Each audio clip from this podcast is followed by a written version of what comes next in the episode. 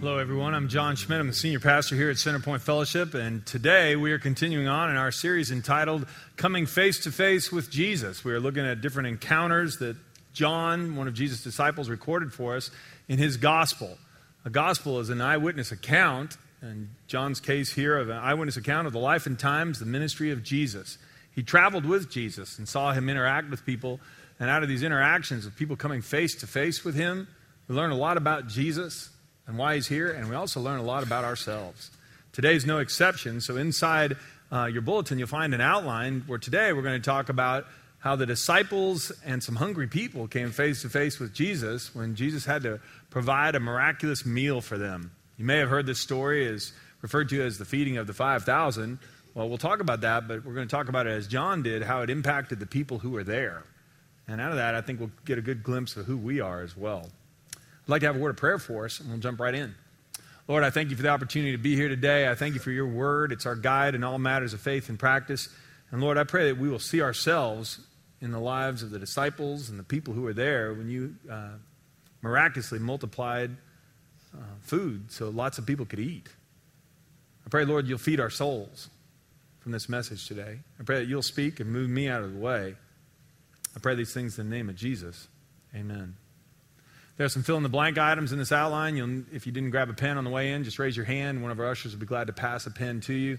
You can take some notes in the margins as well.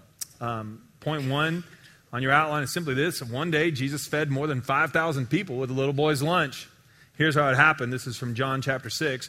A huge crowd kept following Jesus wherever he went because they saw his miraculous signs as he healed the sick. Well, I should think so. I mean, blind people could see. We talked about that last week. You had lame people that could walk. Jesus could do amazing things. And so everywhere he went, I mean, huge crowds followed him. One day when Jesus was out kind of in the countryside near the Sea of Galilee in northern Israel, Jesus climbed a hill and sat down with his disciples around him. Jesus soon saw a huge crowd of people coming to look for him. And turning to Philip, who had grown up in that area, he asked, Where can we buy bread to feed all these people? Now, he was testing Philip, for he already knew what he was going to do. And Philip replied, Well, even if we worked for months, we wouldn't have enough money to feed them. I mean, in some other translations, it's more specific. Uh, on this one, it would be eight months' wages. I mean, just for round numbers here, $100 a day, five days a week. You know, I mean, my goodness, you're talking 500 a week. And if you went and did that for eight months' wages, you'd be talking more than $20,000. And the disciples, Philip was going, I don't have 20K in my wallet, Jesus, okay? I don't know how we're going to feed these people. He knew places where they could buy bread, but he goes, We don't have that kind of money. And Jesus knew that. So why would he ask Philip a question like this if Philip, if he already knew what Philip was going to say? And he already knew what he was going to do. He was going to do a miracle here. Jesus is the Son of God. Why would he do that? And the Bible says, well, he was testing him. Here's a life application for you and me. When our faith gets tested, I mean, Philip's a follower of Jesus. If I'm a follower of Jesus, I get tested too. When our faith gets tested, we have an opportunity to, opportunity to grow and mature. To grow and mature. There is a false notion out and about, and it's been around as long as Christianity's been around, that Jesus came into the world to make my life comfortable and make me happy all the time. That's not the case. And you'll see that as we go through the story today. Jesus, his primary concern in Philip's life and with the other disciples, in this story, it's abundantly clear, and in my life and in your life, is to prepare our souls for heaven. To, to get our eyes off the things of this earth and onto heavenly things, to see things from God's perspective and not our own. And He's working on us all the time. And so we consider it a great travesty and a great tragedy that God would ever allow difficulties or hard circumstances to come into our lives. God doesn't consider it that way at all. He's trying to help me grow and mature, and He's helping you do the same thing. And so He's got to put us in some situations sometimes where we're going to have to really see do I believe this or not? Do I trust in God or not? And that's what He wanted to see if Philip would turn to Him. James 1, James was a half brother of Jesus, and here's what he said about this Consider it pure joy, my brothers, whenever you face trials of many kinds and James had been through those himself. Because you know that the testing of your faith develops perseverance, and perseverance must finish its work so that you may be mature and complete, not lacking anything. And so we act like it's a strange thing that happens to us when we go through difficulties as Christians. Lord, I'm trying to obey you. Lord, why am I going through this? Well, sometimes we go through hardship, it's not a punishment for anything. God's testing us. He's helping us mature. He's helping us to build up some endurance, some spiritual muscle, if you will. Because, man, when we go through those hard times, God speaks to us really, really clearly. At least He does to me. Anybody else? He speaks to you really clearly through the hard time? Yeah. All of a sudden, the Bible reading becomes important. And the praying's real. This isn't praying for show, this is praying for the next hour. And God wants us to become dependent upon Him. In fact, that takes us right to the next life application. God wants us to bring our problems to Him rather than try to figure things out on our own. He does. And this is what He was trying to teach Philip and the rest of the disciples. I'm God. I can do things you cannot do. Give all your worries and cares to God, for He cares about you. That was written later in life by Peter. So Peter did get it the, before he died. Give all your worries and cares to God because He cares about you. Sometimes I wonder if I'm going to really get that before I die. Because I'm just like Philip. I can see Jesus. The disciples had seen Jesus do miracles too. But here they got in a situation where they'd seen him make blind people see and lame people walk and healed all kinds of other diseases. But they had never seen him do this yet. I wonder if he can handle this. And it never even entered Philip's head that Jesus had more than enough power, that he's God, and there's no problem that he can't handle. Come to me, all you who are weary and carry, carry heavy burdens, and I will give you rest. Some of you are here today and you have a heavy burden on your life. You have a big you have some big decisions to make. You have some big worries that are facing you. And what Jesus would say to you, he would say this, bring your problems to me. Don't just try to figure things out on your own.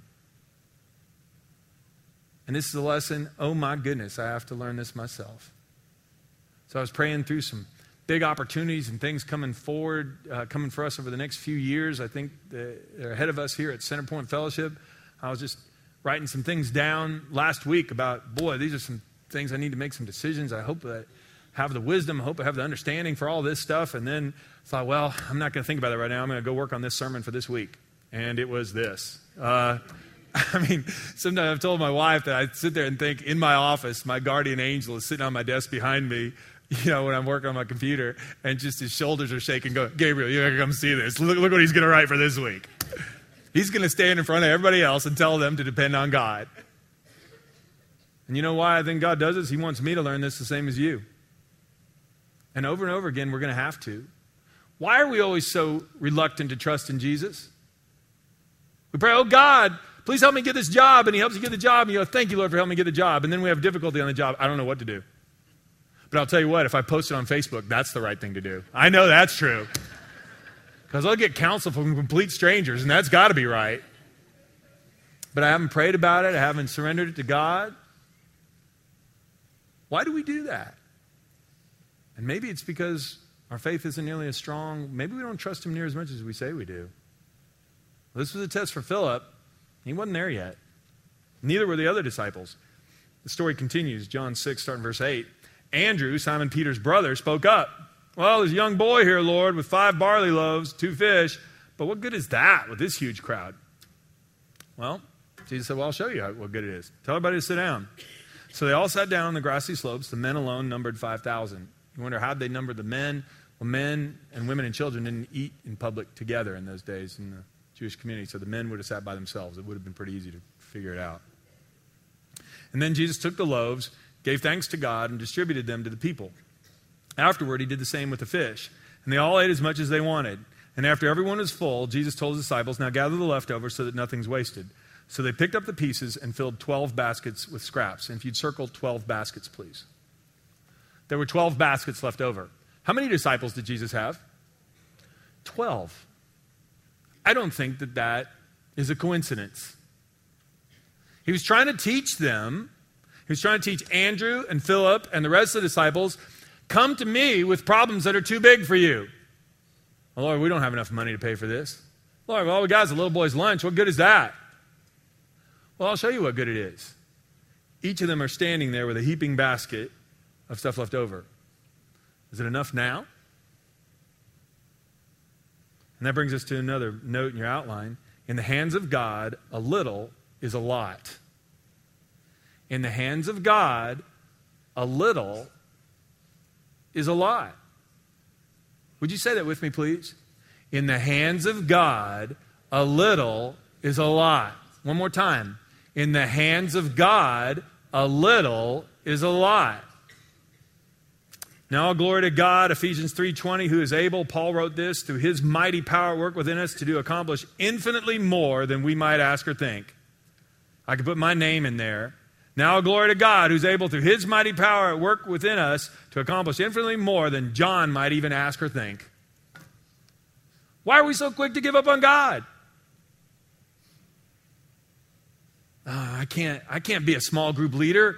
God called me to that. I've never done that before. I've never been to seminary. He's got to get somebody else. I mean, I know I should do it, but I can't do it. He can't use somebody like me. Why not? Well, I'm not good enough. I'm not smart enough. If God calls you to do something, the right question isn't to ask, Can I do this by, my, by myself? The right question is, Did God call me to do this? Yeah. Can He handle it? Yeah. Okay, we're good. That was the lesson. I asked you to feed the people, Philip. I didn't tell you to figure out how to pay for it. I asked you to feed the people. Well, all we got is this a little in my hands is enough. It's the way this church was founded ordinary people. But we've always believed that ordinary people in the hands of God are enough to get his work done if he's called us to it. I don't want you to take just my word for it. I'd like you to hear from Tom Bernard, one of our original elders here.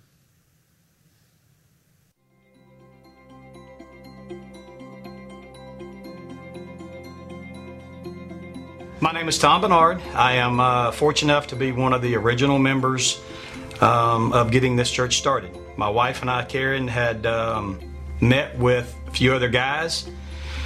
We decided that we wanted to get kind of a church Bible study together, and we met for the first Sunday, first Sunday in October of 2009, and there was about 45 to 50 of us.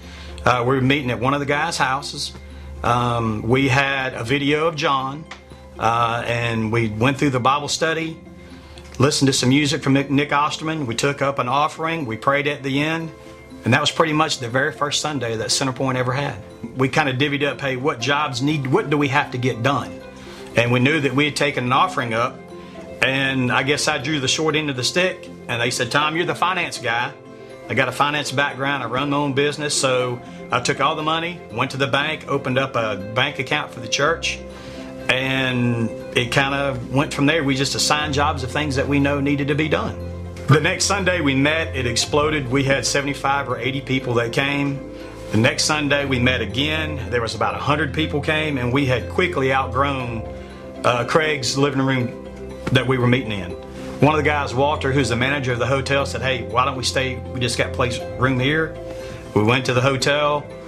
We had 125, then 100, and it just took off from there. I remember the day John asked me to become an elder, and it, the hair on the back of my neck stood up. I was terrified. I thought, this guy doesn't know me that well. He'd never ask. Didn't have really anything to offer but myself. That night I went home and talked to my wife, Karen. We prayed about it. And I thought, you know what? If, if some reason we're all in this thing together, I don't have anything to offer but myself, and I'm going to give it everything that I've got. To see the church now from where it started, nobody that was an original elder or met had any idea that this was was not a planned goal. We just wanted to see what would happen. It's when I walk in there and all the services are full, and you it takes you a half an hour to get out of church to say hello, and you've met new friends and to see lives are changed. I, am just blown away. I, I don't know what to say. The most thing I learned is just to step, get out of the way, and trust God. Either you're going to believe this or you're not. And if you say you're going to believe God, I have nothing to offer but myself. Use me however you want to. That has been life transforming for me, and amazing things have happened that would have not happened otherwise. If somebody came to me and said, I don't have anything or much to offer God, I'd tell them, no, no, none of us do. But you give God your heart and give Him what you've got, and He will bless it beyond what you could ever do yourself, and you will be absolutely blown away. We should just say amen and stop right there. Okay, that's pretty good.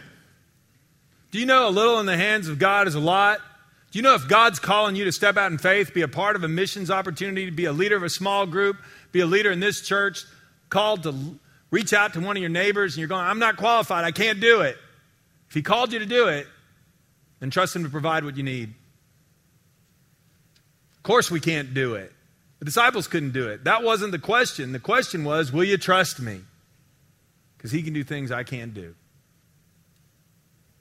If that's good news to you this morning, would you say amen? It's good news to me. Man, it's good news. I don't have to figure it all out. I have to trust him. So do you. Disciples had a hard time, point two, grasping the significance of the feeding of the 5,000. They all been standing there with a basket of bread left over. And Jesus was going, Okay, we good here? All right? And so here's what happened. Immediately after this, Jesus insisted that his disciples get back into the boat and head across the lake. After telling everyone goodbye, Jesus went up in the hills by himself to pray. Late that night, late that night, uh, the disciples were in the boat in the middle of the lake, and Jesus was alone on land. He saw that they were in serious trouble, rowing hard and struggling against the wind and waves. About three o'clock in the morning, Jesus came toward them, walking on the water. He intended to go past them. When they saw him walking on the water, they cried out in terror, thinking he was a ghost. They were all terrified when they saw him. But Jesus spoke to them at once. Don't be afraid, he said. Take courage, I am here. Then he climbed into the boat, and the wind stopped. They were totally amazed, for they still didn't understand. Please underline this, for they still didn't understand the significance of the miracle of the loaves. Even though they'd stood there with a basket of scraps, 12 baskets, 12 disciples, didn't have the money, couldn't figure out how they were going to do it, and Jesus could handle it, they still didn't understand it when Jesus calmed the storm. Mark says so. Now, you notice I read this out of Mark's account, not John. I'll talk about that in a second. Their hearts were too hard to take it in. Their hearts were too hard. They'd seen Jesus heal, but now when it came to multiplying bread, oh, I'm not sure he can do that. They'd seen him multiply bread, but can he handle the wind and the waves? I don't think he can do that. I mean, you get the idea. They'd been rowing till 3 in the morning. Jesus is up on the hillside praying. None of them have cried out to him yet. Uh, Father, I'm going to have to go down there. And you get that exact idea because he's about to walk right by them, and they cry out to him, Oh, oh, you need me now? Oh, okay, it's okay. I'll get in the boat with you. The storm stops. They're amazed. How'd you do that? I'm God. I mean, that brings us to the note here. Jesus is God in the flesh. There is no problem he cannot handle. There's no problem too big for him. Would you read that note with me, please? Jesus is God in the flesh. There is no problem he cannot handle. Now, would you turn to the person next to you and repeat it again? Jesus is God in the flesh. There is no problem he cannot handle. We need to remind each other of this because we forget it all the time. Here we are again. God, thank you for the job. Oh, God, I'm having problems in my job. Why'd you give me this job? I hate this job. Oh, God, why have you left me? Why have you forsaken me on this? I haven't. I don't know how to handle this. I know, I do. Bring it to me. God, I know you could handle that situation a year ago, and I know you came through and really provided for us, but Lord, now this is another situation. I don't know if you can do this. And we're so filled with doubt, and our hearts are so hard. I read that from Mark's account because this account is in Matthew, Mark, Luke, and John. All four gospel writers wrote about this miracle. This was so pivotal in their understanding. It was so pivotal. They all wanted, every one of them wanted anybody reading their account about the life of Jesus, you got to hear this story. Because this is where we are. It's where you and I are. We are so weak in our faith. Flip your outline over, there's a verse from Jeremiah 32 17. O sovereign Lord, you made the heavens and the earth by your strong hand and your powerful arm. Nothing is too hard for you. O sovereign Lord, you made the heavens and the earth by your strong hand and your powerful arm. Nothing is too hard for you. So, what would be the life application? Well, I should have put in there C point one. Okay? Life application. When our faith gets tested, we have an opportunity to grow and mature. Point one life application. God wants us to bring our problems to Him rather than try to figure things out on our own. The disciples had to learn this again. Yeah, he could heal people, but can he feed people? Okay, yeah, he can do that too. We had 12 baskets left over. Jesus is, can do amazing things. Now we're in a storm. Can he handle the storm? Yeah. And the whole goal was to get them successively to say, hey, God can handle anything. If I follow Jesus, even if I'm overwhelmed, He's not, because nothing's too hard for him. And if that's good news to you this morning, would you say amen? I'm telling y'all, we need to learn this lesson. And God is just allowing this stuff to be dripped in on these guys over and over again. I mean, there have been many people who speculated what was Jesus praying for when he was up on the mountain when these guys were struggling? And some commentators, they say he was praying for more wind. it's like, Lord, wear them out. It's three in the morning. They're not giving in yet. And maybe he has to do that with me. Because I sit there and think, oh, I got to figure this out. It's all on me. It's all on me. Poor, pitiful me. Seriously? When are you going to come to me, John? Why do you worry about things so much? Why do you rely on your own limited resources so much? Come to me. Well, point three not only did the disciples misunderstand what's going on, the people who had eaten the miraculous meal of bread and fish, they misunderstood Jesus completely. I mean, they didn't get it at all. Disciples might have been slow on the uptake, but the people who had the food, they completely didn't get it. Point A the people who'd been there, they wanted to make Jesus their king so he would give them free bread from heaven every day. This is a sweet deal. They went out in the middle of nowhere and they got fish and chips, all they could eat. And this was great. And when the people saw Jesus do this miraculous sign, they exclaimed, Surely he is the prophet we've been expecting. In the Old Testament, Moses, before he had died, said, There'll be a prophet like me whom the Lord will send, and he'll rescue the people. Well, Moses, God allowed Moses, through Moses, there had been manna provided in the wilderness. Now this guy was multiplying bread. Hey, maybe this is the guy. And when Jesus saw that they were ready to force him to be their king, he slipped away into the hills by himself. Well, after he had walked across the lake, that's what the dot, dot, dot there is, the people came after him. They got in boats and sailed after him. And when they found him again on the other side, Jesus told them, I tell you the truth, you want to be with me because I fed you, not because you understood the miraculous signs. But don't be so concerned about perishable things like food. Spend your energy seeking the eternal life that the Son of Man can give you. And they answered, Well, then show us a miraculous sign if you want us to believe in you. What can you do? I mean, other than multiply the food yesterday. Okay? What can you do? After all, our ancestors ate manna while they journeyed through the wilderness.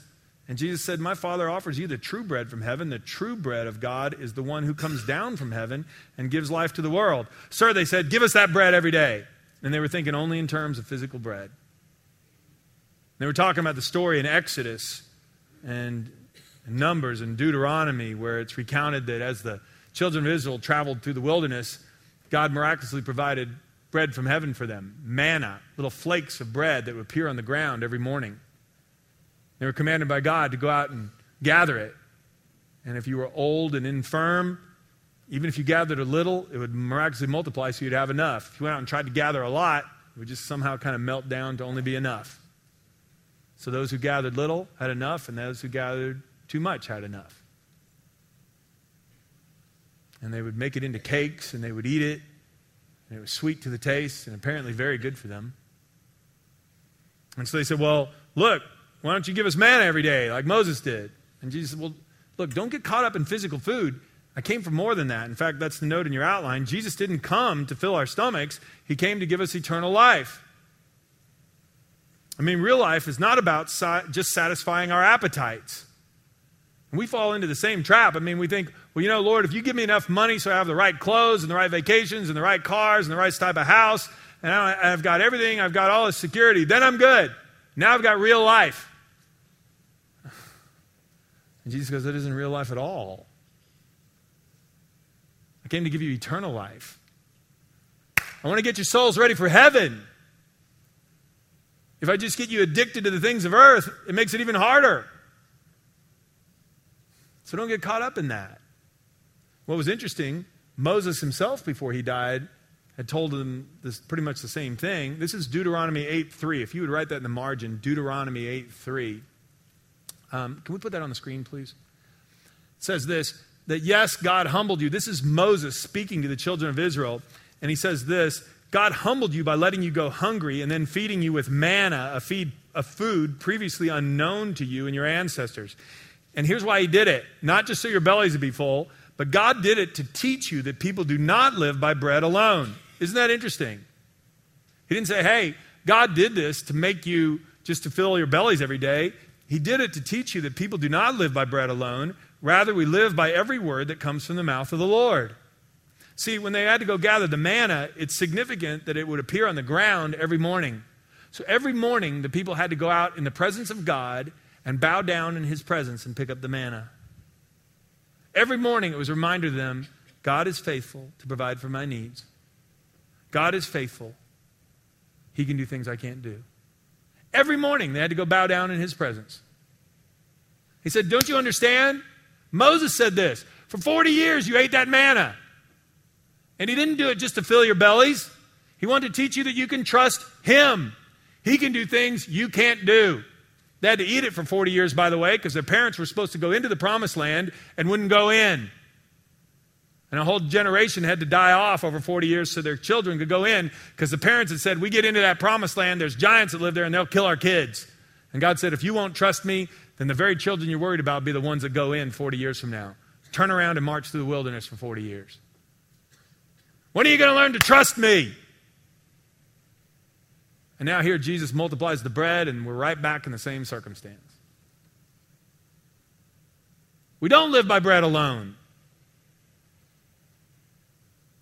And so Moses had said that. He goes, God did that to test you. So every day you had to bow down and remind yourself, He's the one who provides for your needs. Trust Him, not your stomach.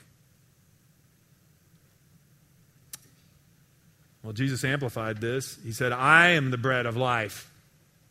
If you want manna, understand this. I am the bread of life. Whoever comes to me will never be hungry again. I am the living bread that came down from heaven. Anyone who eats this bread will live forever. And this bread which I offer, so the world may live, is my flesh. Anyone who eats my flesh and drinks my blood has eternal life, and I will raise that person at the last day. For my flesh is true food, and my blood is true drink, and anyone who eats my flesh and drinks my blood remains in me, and I in him. And he was talking about the fact that in a little while he would be crucified. His body would be nailed to a cross, his blood would be shed. He was the sacrifice that would get us right with God. To pay the penalty of sin, something has to die. An animal had been sacrificed over and over again goats and lambs and bulls and their blood had been shed for generations. And Jesus said, I've come to do away with that and offer a once and for all sacrifice my own body, my own blood. When that's done, you'll be right with God. And instead of worrying about food for your stomach, if you follow me, you'll save your souls. But all they could think about was the free bread. And that brings us to point, or to 1 Corinthians 11, the night of uh, before he was crucified, Jesus gathered the disciples together at a special meal, and he took some bread and gave thanks to God for it. He broke it in pieces and said, This is my body, which is given for you. Do this to remember me. Bit by bit, the disciples would have been learning this. They would have thought back to that conversation that Jesus had with the people with the bread. In the same way, he took the cup of wine after supper, saying, This cup is the new covenant between God and his people, an agreement confirmed with my blood. Do this to remember me as often as you drink it. And the awareness was dawning on the disciples the whole day. The next day, when they saw him hanging on the cross, went, oh, that's what he meant. Well, the people who had eaten the miraculous meal, point B, most of the people, they didn't believe Jesus could have come from heaven, so they deserted him. I mean, they had followed him. It was great that he could do some miracles. It was great that he could multiply fish and bread, but eating his flesh and drinking his blood. What?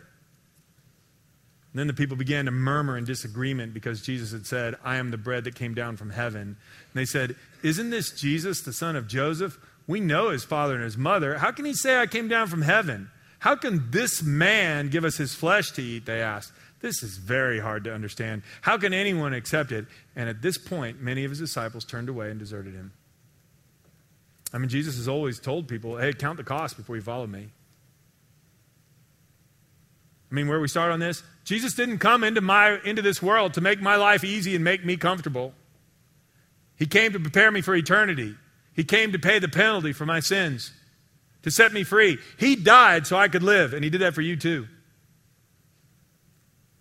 To eat His flesh and to drink His blood means to admit I'm a sinner and I need a Savior. I am weak, but He is strong. I'm not asking Him to come and make my life easier. I'm coming to ask Him to give me a brand new life for eternity. And there are many people, when they hear that message today, they still walk away. And that brings us to the last life application. I must decide whether or not I will follow Jesus. There's two I's in that sentence, if you'd circle them, please. I must decide whether or not I will follow Jesus. Then Jesus turned to the 12 disciples and he asked them, Are you going to leave too? Simon Peter replied, Lord, to whom would we go? You have the words that give eternal life. We believe and we know that you are the Holy One of God. Elsewhere in John 1, John recorded, To all who believed in Jesus and accepted him, he gave them the right to become the children of God. We have an expression that you'll hear me say many times at Centerpoint. I'd like you to write it in at the bottom. God has no grandchildren. God has no grandchildren.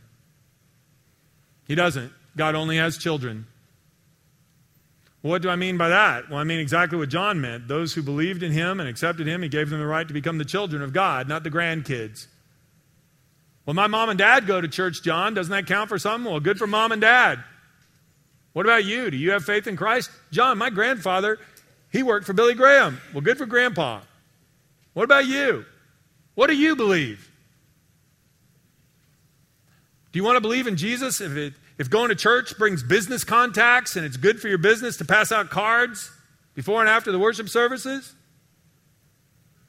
Do I want to be a part of this Christianity thing because I think it's kind of like magic dust that'll make all the problems go away in my life? Or do I want to follow my Lord and Savior who died on the cross for me because I'm a sinner? And if I follow him, he promises me that he will prepare me for eternity. He'll put his Holy Spirit inside of me and he'll change me. He'll change the way I think about things.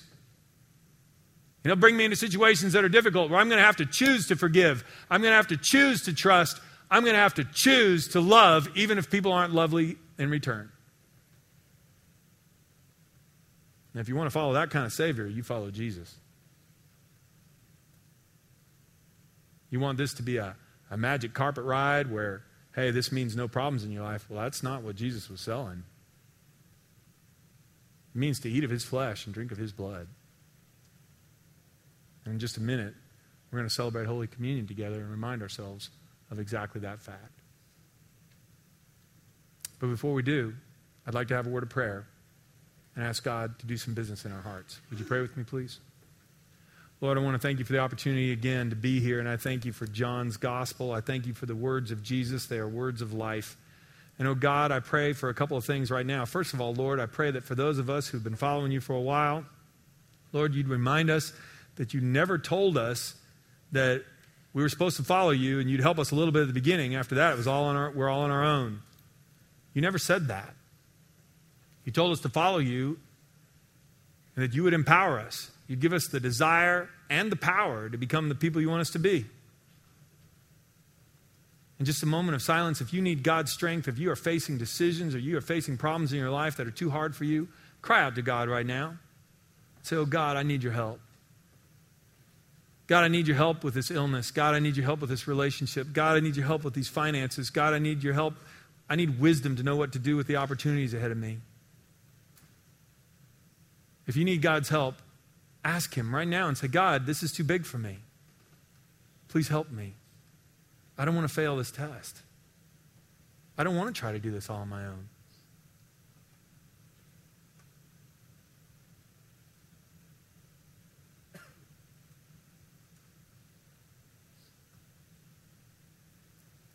Oh, God, forgive me for having a hard heart. Forgive me for believing you once a year ago or five years ago and trusting you then, and now I'm doubting you again. Forgive me for when I doubt. Forgive me for when I limit your power. Forgive me, Lord, for being so terribly afraid of things.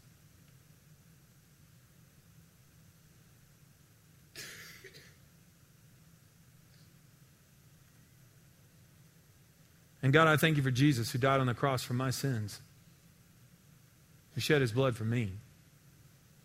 And God, I want to follow him. God, stretch me, prepare me.